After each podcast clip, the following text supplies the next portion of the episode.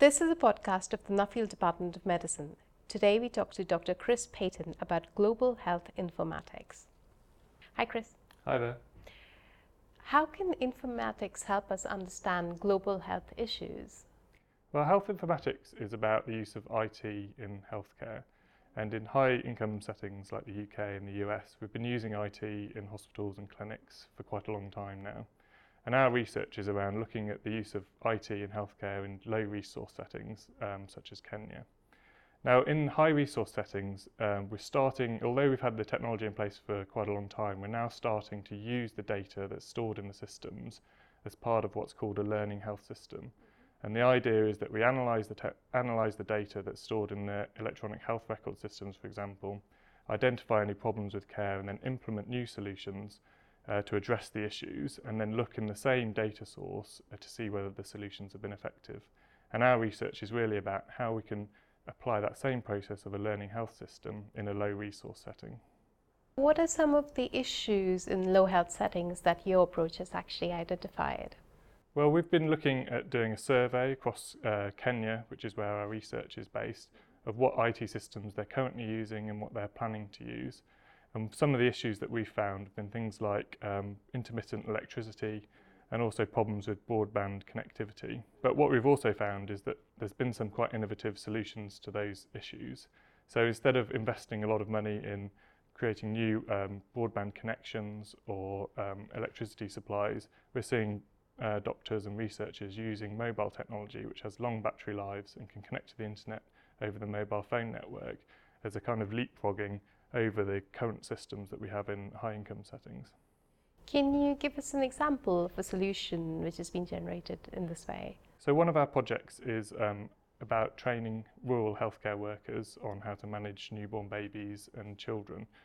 And traditionally, they've had face to face training, and our research group's done a lot of face to face training of healthcare workers in Kenya and across Africa. But we think that if we can use mobile technology to deliver the training, so you deliver the same type of training but just through a mobile device, then we can reach far more people and at much lower cost than traditional face to face training. What are the most important lines of research that have emerged over the last, say, five to ten years? Well, one interesting area of research is the growth of open source software in healthcare. Now, um, over a number of years, there's been different research groups that have developed their own software um, for things like looking at the uh, HIV epidemic across Africa. And these research groups have started to come together and say, look, we're trying to solve the same problem. How can we combine our resources and develop software together? And one of the interesting aspects of that is although the one project, for example, called OpenMRS, which has been used in these HIV clinics, although it's been developed for a specific purpose, because it's open source, it can be taken up by other groups and developed further. And we're now seeing that kind of software put into hospitals and, and larger clinics, used not just for HIV but for other areas. And we think this kind of software might be of use in building the learning health system idea that we're looking at. Why does your line of work matter? Why should we put money into it? Well, we think the learning health system idea has got huge potential, especially in low resource settings. So, despite recent progress, there's still many uh, problems with uh, maternal care and um, ch- early childhood care, which has resulted in many millions of babies dying prematurely um, compared to other countries.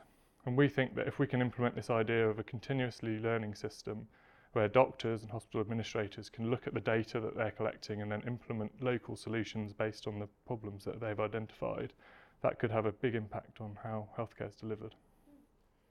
How does your research fit into translational medicine within the department? Well, we think that healthcare, global healthcare informatics is at a really critical stage at the moment. So the IT systems are only just going into low resource settings whereas they've been in use in uh, high income settings for many years now. And you might have read about some of the issues around the expense and difficulty of putting in IT systems in healthcare. And we hope that by translating the research that's been done internationally to low resource settings, they can avoid some of those mistakes. And on the other side, we're seeing new innovative solutions like the mobile health solutions that I was talking about used in Kenya that are solving actually, actually problems that are costing high income countries quite a lot of money at the moment and can be implemented affordably and using relatively simple technology. So we could translate some of the research from low resource settings back into the high income world. Thank you, Chris. That was fascinating. Thank, you. you.